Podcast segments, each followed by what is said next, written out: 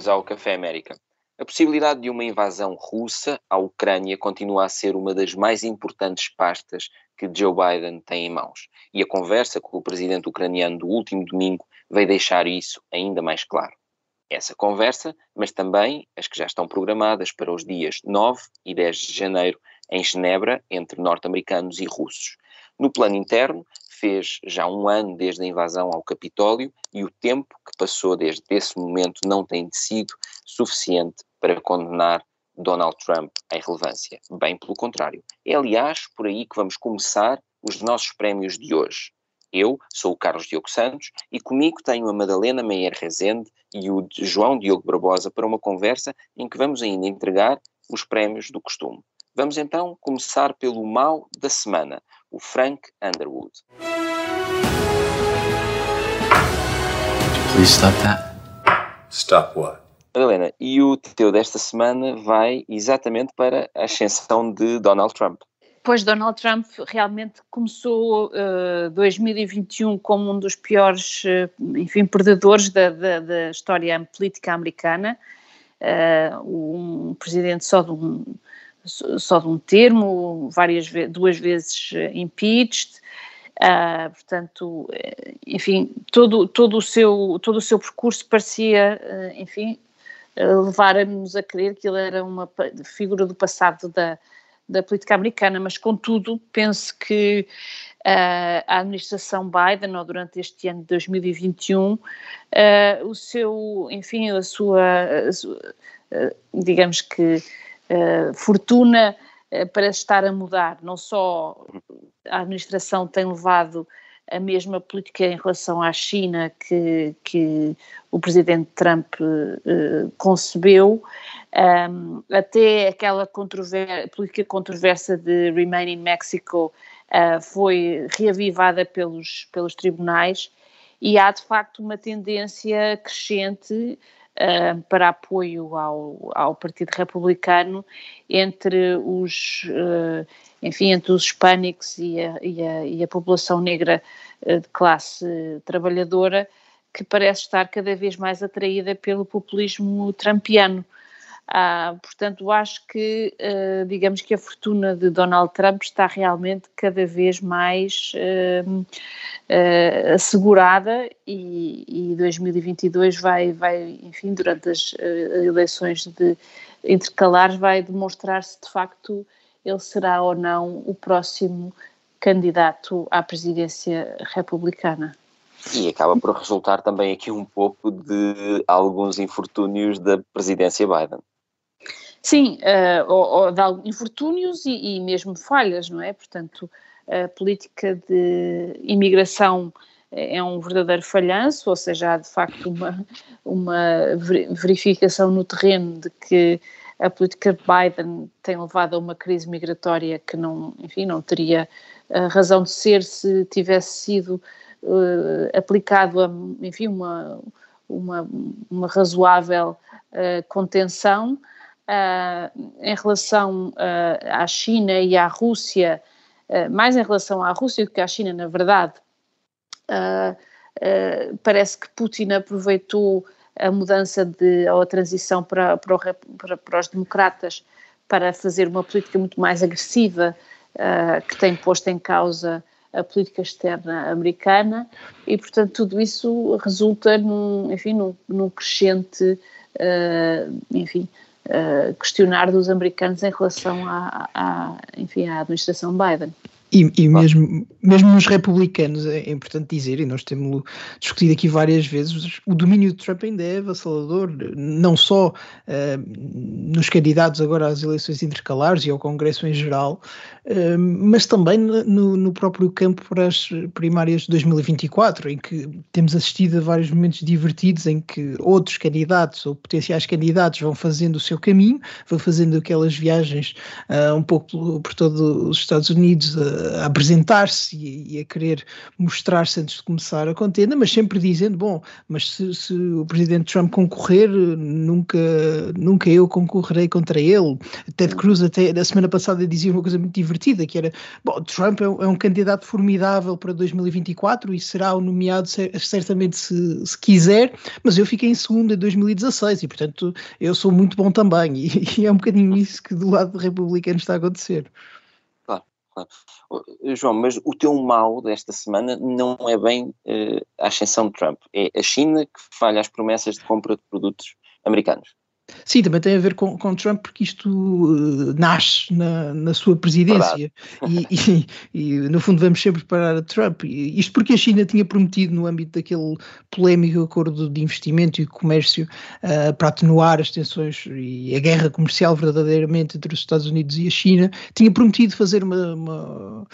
série de compras de bens e serviços americanos agora em dois mil e vinte e um e, e dois mil e vinte e dois também, mas a verdade é que já se percebeu que a China vai falhar o compromisso, enfim, os senhores das cotas ainda estão a fechá-las, mas já se percebeu que os compromissos vão ser falhados com uma grande margem e tem-se discutido muito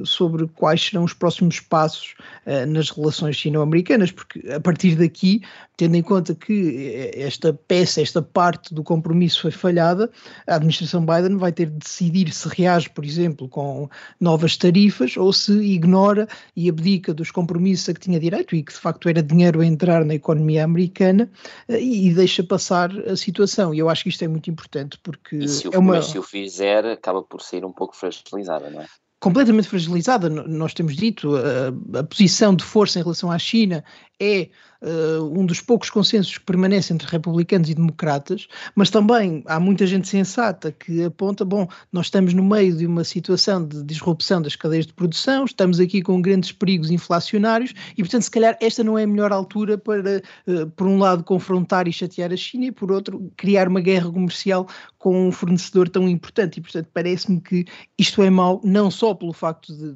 ter sido incumprido um acordo, mas porque gera aqui uma situação em que a administração Biden vai ter de escolher entre duas opções,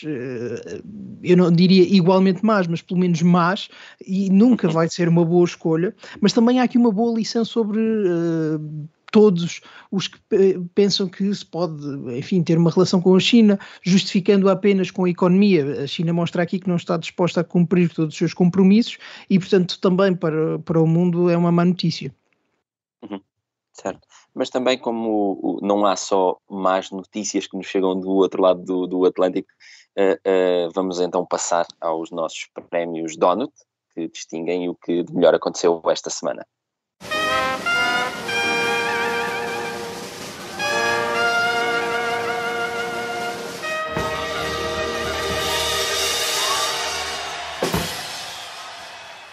Madalena, eu ouvi dizer que esta semana queres entregar um donut assim ainda meio cru para negociações com a Rússia, é isso?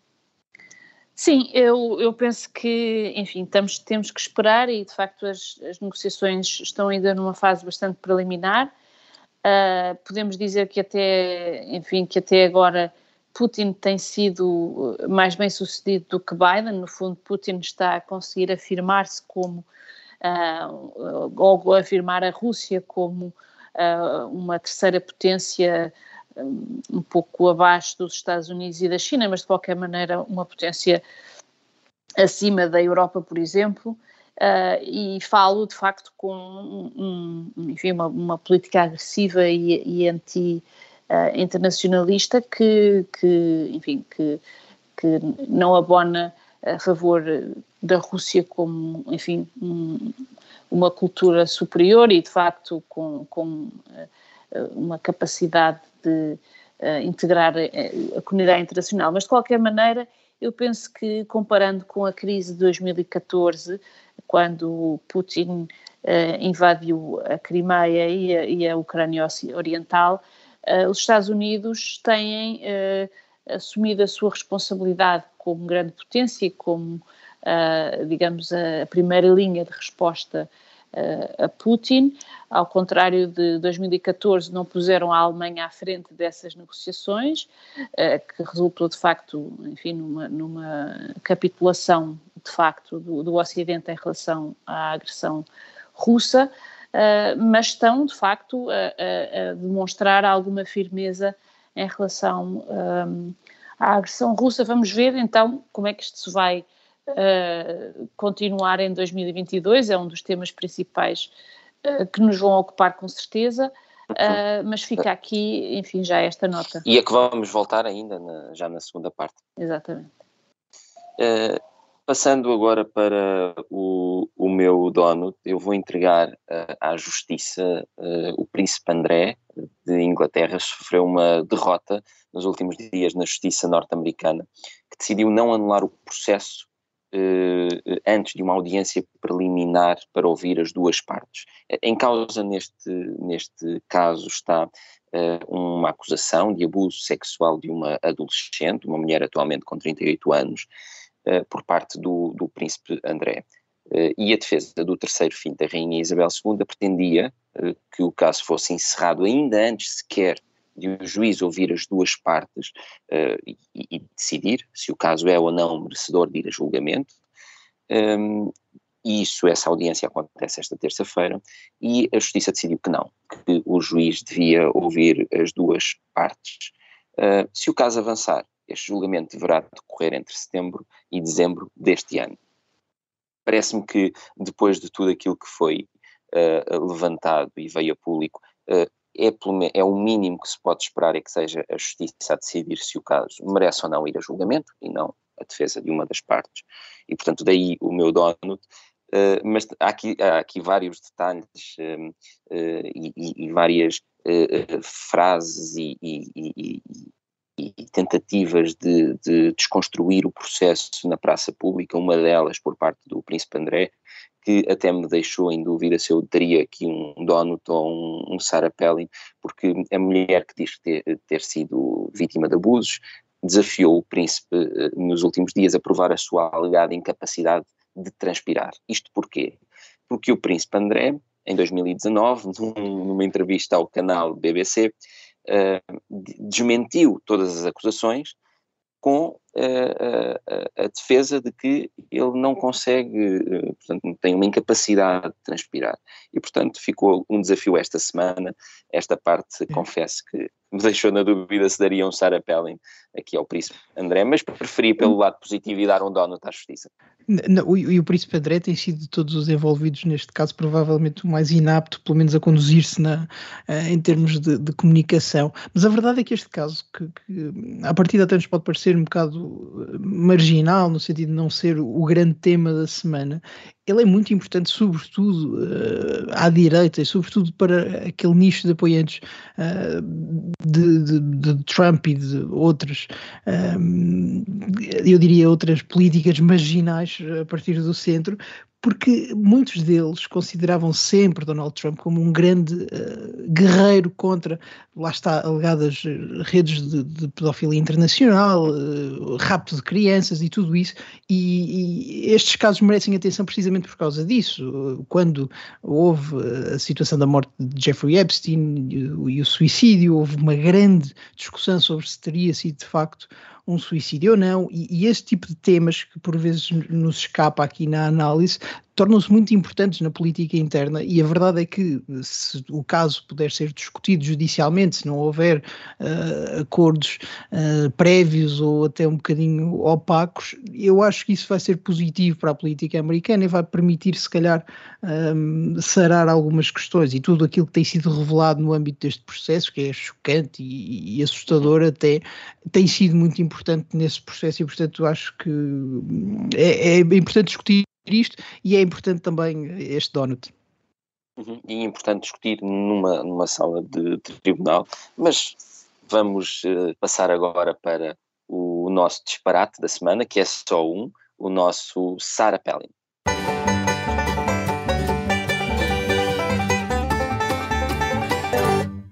João, e é teu o único disparate escolhido esta semana e vai para a esquerda, que pondera ter um candidato contra Biden nas primárias. É, Biden não é, não é propriamente um presidente popular e, e com o tempo tem sido especialmente capaz de irritar aqueles que à partida já mais dificilmente votariam nele, uh, e os extremos especificamente, e num dia normal isso até poderia ser positivo, mas também pode trazer dificuldades políticas, e eu acho que é esse o caso. Isto porque, segundo o Político, uh, há ativistas de esquerda já a preparar terreno para apresentar um candidato às primárias dos democratas e, e para enfrentar especificamente o presidente Biden e forçá-lo a fazer uma campanha mais à esquerda para proteger o flanco e para de facto não ter grandes problemas por aí. Eu acho que isto é interessante porque é bastante incomum de haver um desafio ao presidente em exercício e, aliás, historicamente sempre que um presidente em exercício teve um adversário sério nas primárias, uh, ele acabou por perder depois nas eleições propriamente ditas, nas eleições nacionais. Aconteceu com Bush Pai, aconteceu com o presidente Carter, uh, com Ford também, e depois com Lyndon Johnson ele acabou por desistir ainda durante as primárias, mas os democratas perderam para Nixon. E, portanto, eu acho que do, nós falávamos há pouco dos republicanos que estão sempre muito dispostos a ceder a Donald Trump, mesmo depois de tudo aquilo que a Madalena descreveu, dos vários impeachments, dos, uh, daquela derrota eleitoral e da, até da invasão do Capitólio, que nós vamos referir brevemente daqui a pouco. Os democratas têm uma espécie de atração pelo abismo e parece que não gostam de ganhar, e é muito interessante assistir a isso. Eu acho que é um disparate, enfim, não há assim grandes motivos para uh, conciliar a posição. Trump é, é o diabo na terra, temos de vencê-lo custo o que custar, e depois apresentar um candidato para enfraquecer Joe Biden, para o levar mais fraco às eleições nacionais, e portanto parece-me que os democratas não sabem ganhar, é, é a grande conclusão desta semana. Madalena, vês também este, este candidato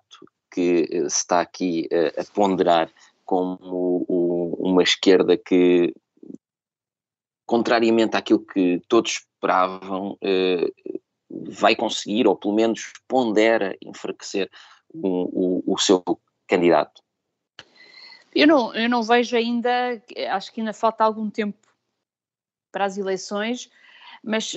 para mim é um sinal de como uh, o Partido Democrata está, Democrata está realmente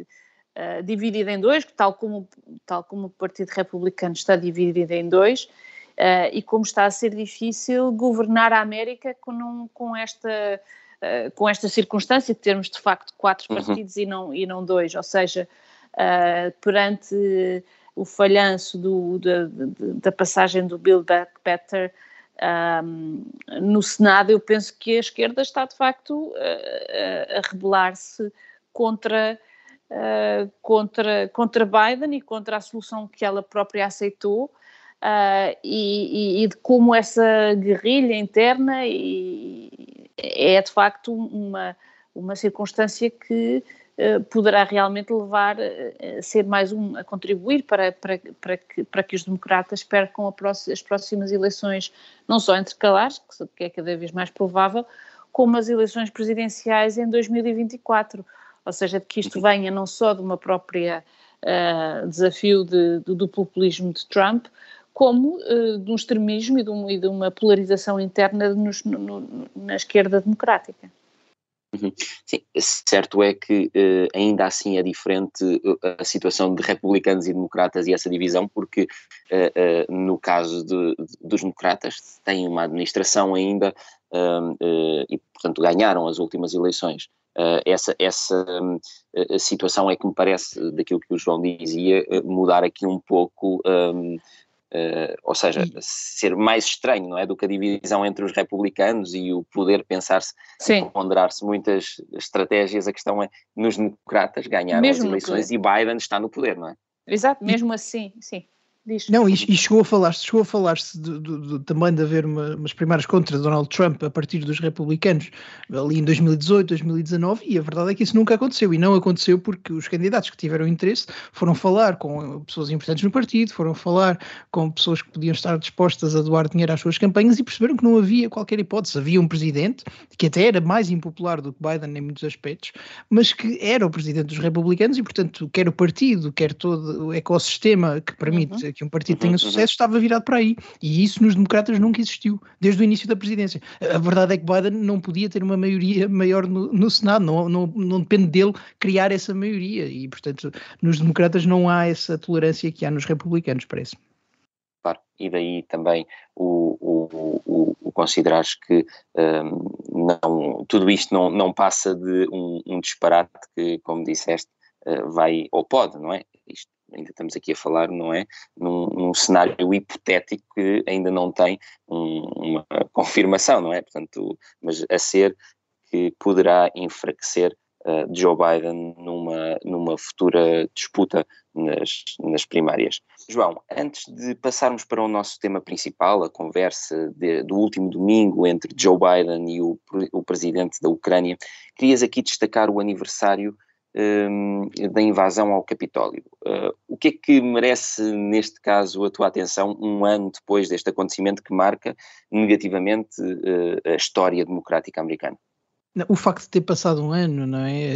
Acho que é, custa até acreditar que, que isso aconteceu uh, só há um ano, parece que uhum. passou imenso tempo, e, e, e foi um acontecimento verdadeiramente marcante e que eu acho que se calhar foi muito depressa esquecido. É importante lembrar que morreram cinco pessoas, uh, centenas ah. ficaram feridas, incluindo centenas de polícias, uh, houve legisladores que tiveram de ser escondidos no, no, no Capitólio enquanto tentavam estavam a concluir um processo de transição democrática do poder, e parece-me que este é um facto muito importante, uh, que não é pouco e que acabou por se esquecer demasiado rápido. Aliás, é daquelas coisas que até uh, têm efeitos depois ao longo do tempo. Quatro polícias acabaram por tirar a sua vida nos meses uh, depois do ataque, e tudo isso acabou por ser esquecido de, no meio de todas aquelas, do, do ciclo de notícias de vinte e quatro horas, e eu acho que foi uma grande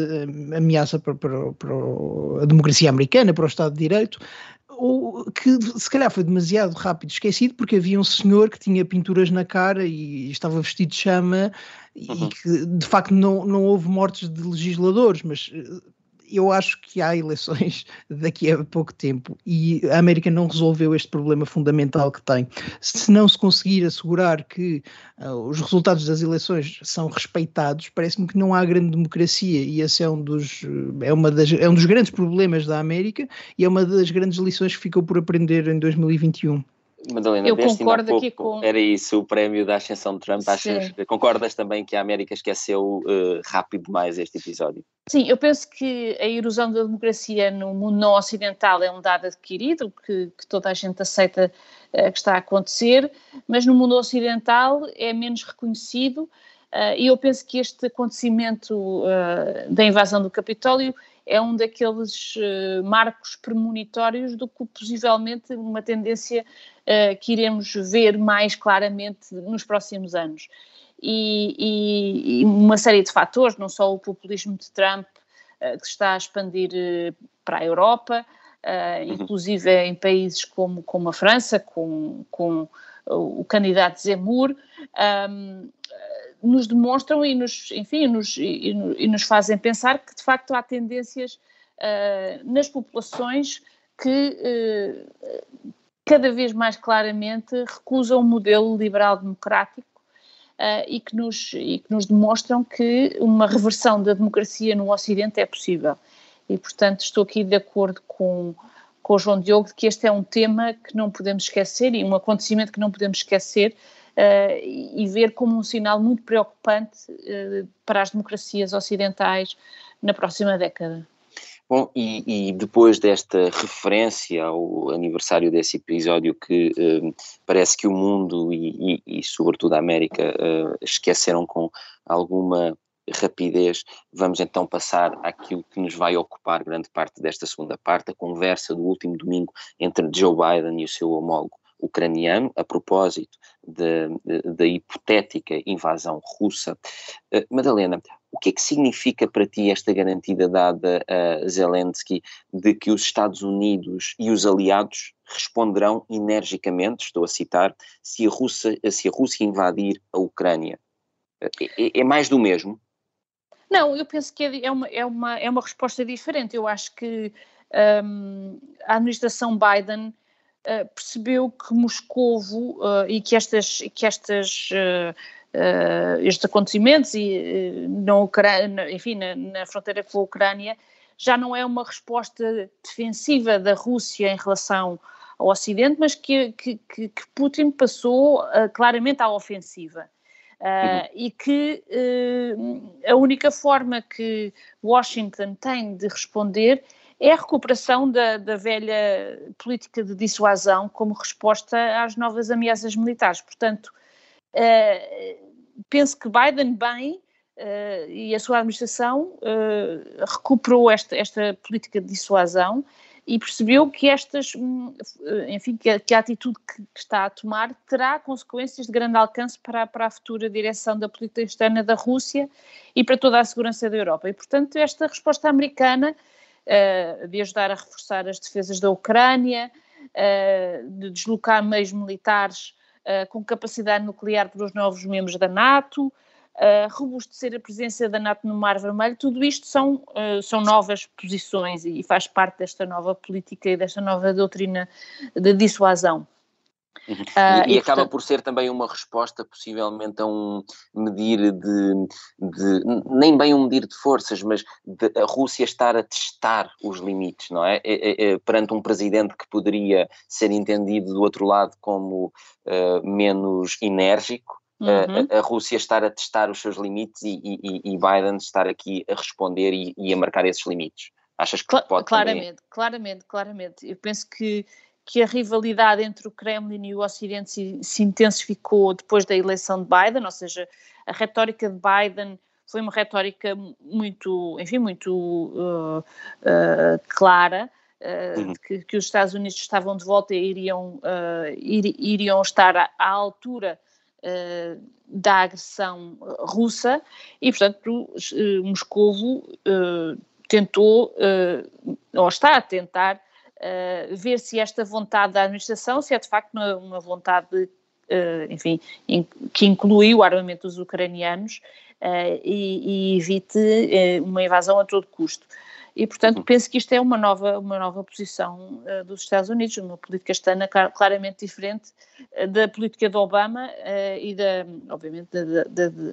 da Trump. De Trump. Uh, João, na tua opinião, um, isto está apenas no campo das palavras ou concordas com o que disse aqui a Madalena, de que, de facto, esta é, é uma posição importante e, e que não é mais do mesmo? Posso responder sim a ambas, porque eu acho que a verdade é que Biden tem vindo a tentar corrigir o tom. Uh, inicialmente, e sobretudo em relação à Ucrânia, uh, a Casa Branca foi demasiado simpática e aberta a conversar com Putin, a ouvir os seus pedidos que eram, enfim, bastante ultrajantes, eu diria, uh, e claramente irrealistas. E, e entretanto, foi-se percebendo que Putin não estava para... Uh, enfim, simplesmente arrumar as suas tropas e, e levá-las para os quartéis e, portanto, Biden tem vindo, de certa forma, a voltar atrás até com algumas aberturas que tinha feito e a dizer, bom, vamos, se de facto houver uma, uma invasão, vamos ter de agir e tudo mais e, e, de certa forma, vamos ter de substituir a União Europeia aqui. No entanto, eu acho que também, se formos ler uh, as letras pequeninas desta promessa, uh, Biden promete agir decisivamente, mas depois uh, o agir decisivamente são sanções como a Rússia nunca antes viu. Não é de facto uma guerra na Ucrânia e eu acho que isso também não se pode dizer que seja propriamente uma posição de força. Acho que é uma posição bastante confortável até para Putin e esse é um perigo muito sério. Porque esta situação tem beneficiado de facto Uh, o regime russo e, e o presidente russo em, em particular, na medida em que, uh, enfim, já ninguém fala de Navalny e agora o que falamos é de Putin estar ao telefone uh, com Joe Biden a cada duas semanas, de, de ter um encontro em Genebra na próxima semana e de estar a discutir fronteiras europeias, Uh, não com a Ucrânia, não com a União Europeia, não com a Alemanha ou com a França, mas com os Estados Unidos. E, portanto, esta situação está a servir para aumentar o perfil e o prestígio de Vladimir Putin, não só na Rússia, mas também no mundo. E, portanto, eu diria que, enquanto não houver uma, uma ameaça séria e forte Uh, esta situação é bastante confortável e pode manter-se durante muito tempo. Eu acho que não há aqui um incentivo a ninguém a que a situação se desmobilize já. Uh, há, aliás, todos os incentivos a que a situação continue para ver no que dá, e, e até do ponto de vista de Biden a situação pode ser bastante interessante, porque o que falta ainda a esta presidência é um sucesso na política externa, sobretudo algo que faça esquecer o que aconteceu no Afeganistão. Se eventualmente as conversas se arrastarem mais uns meses e depois, alguns na primavera, Putin decidir que de facto não vai invadir a Ucrânia, eu acho que Biden pode apresentar aí uma vitória importante contra um inimigo histórico, ou pelo menos um adversário histórico dos Estados Unidos, e isso pode ser bom para toda a gente. Só que, enquanto europeu, eu acho que isso não é bom para nós e, portanto, enquanto tivermos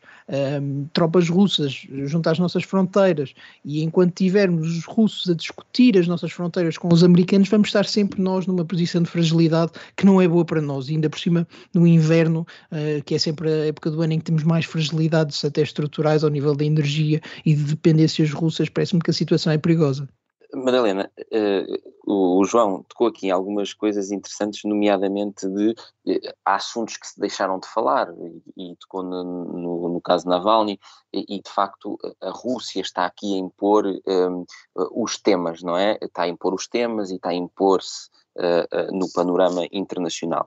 Como é que fica no meio disto tudo a Crimeia? A Crimeia acaba também por quase que ficar validada com tudo isto, e apenas o que se diz é não avancem mais, ou um, quando se dão estes alertas está-se também a, de, a deixar avisos que acabam por ser válidos para coisas que a Rússia fez já há algum tempo e que, e que o Ocidente não foi tão, tão uh, rígido na altura? Eu, eu estou de acordo com o João no sentido de que o grande vencedor desta, enfim, deste último ano tem sido Putin, ou seja, ele tem conseguido, através de uma diplomacia e de uma, e, e de uma ação externa uh, muito cínica, mas também muito efetiva, uh, reafirmar a Rússia como uh, parte, enfim, das grandes potências, uh, num, enfim, num triálogo uh, entre os Estados Unidos, a, a China e, e, e, a, e a própria Rússia. Portanto, estas ações hostis uh, têm sido usadas, ou seja, Putin percebeu que elas eram extremamente, uh, enfim, tinham um efeito muito positivo no poder efetivo da Rússia no sistema internacional. A Rússia correu riscos, obviamente, inclusive na Crimeia e na Síria, a fim de evitar grandes derrotas ou contratempos, e, portanto, este impulso uh, vai no sentido, uh, ou seja, o fim último de Putin e Moscou neste momento é, de facto, dominar a Ucrânia. Esta história uhum. de impedir que a Ucrânia entre na NATO e na União Europeia é apenas uma mera desculpa, não há calendário nenhum para a integração da NATO, na, da, da, da Ucrânia na NATO na União Europeia, não há claro. negociações nesse sentido, portanto, isto é claramente um, um, um enfim, um, uma desculpa para, de facto, avançar a dominação russa da Ucrânia e ditar o seu futuro em relação à sua dependência por parte de Moscou. E esta postura mais assertiva é uma postura que obviamente começou em dois mil e catorze, mas que ele está a continuar e a, e a, e a aproveitar-se do momento de uma certa reconfiguração das relações Uh, com, uh, com, com, entre os Estados Unidos e, e, e a União Europeia, e da própria dependência da União Europeia, nomeadamente da Alemanha, em termos energéticos, uh, de, de, de, do gás uh, russo, e, e portanto, uh, é, é óbvio que uh, uh, Putin está a usar este momento não só para apertar mais a repressão uh, política interna e para eliminar por completo, como para forçar a aprovação do gasoduto Nord Stream dois um, e, e, e marginalizar também uh, a França e a Alemanha uh, no processo de Minsk uh, e tornar-se um, um par, uh, enfim, ao mesmo nível com, com os Estados Unidos e, e com Xi Jinping. E, portanto, penso que temos que concordar que a Rússia e, e Putin em particular estão confiantes nas suas capacidades para, para adotar esta postura ofensiva e continuar a perseguir as, as suas prioridades. Uhum. João, voltando aqui à conversa entre os dois presidentes, Biden expressou apoio um, e, e, e falou mesmo em esforços diplomáticos. Uh, e, e há aqui também a referência às conversas programadas para os dias nove e dez de janeiro em Genebra, entre os responsáveis norte-americanos e russos. Uh, isto é, é também algo uh, que a Ucrânia pode ter como mais concreto, a Ucrânia e o mundo, não é? Não, sim, é expectável que a partir do momento em que há um encontro físico, há uma cimeira entre os Estados Unidos e a Rússia, que haja conclusões desse encontro, que já se tenha feito um trabalho prévio que permita, uh, nesse momento, afinar e, e no final da reunião ter resultados práticos e ter uma evolução na situação que se venha a materializar. Uh, agora,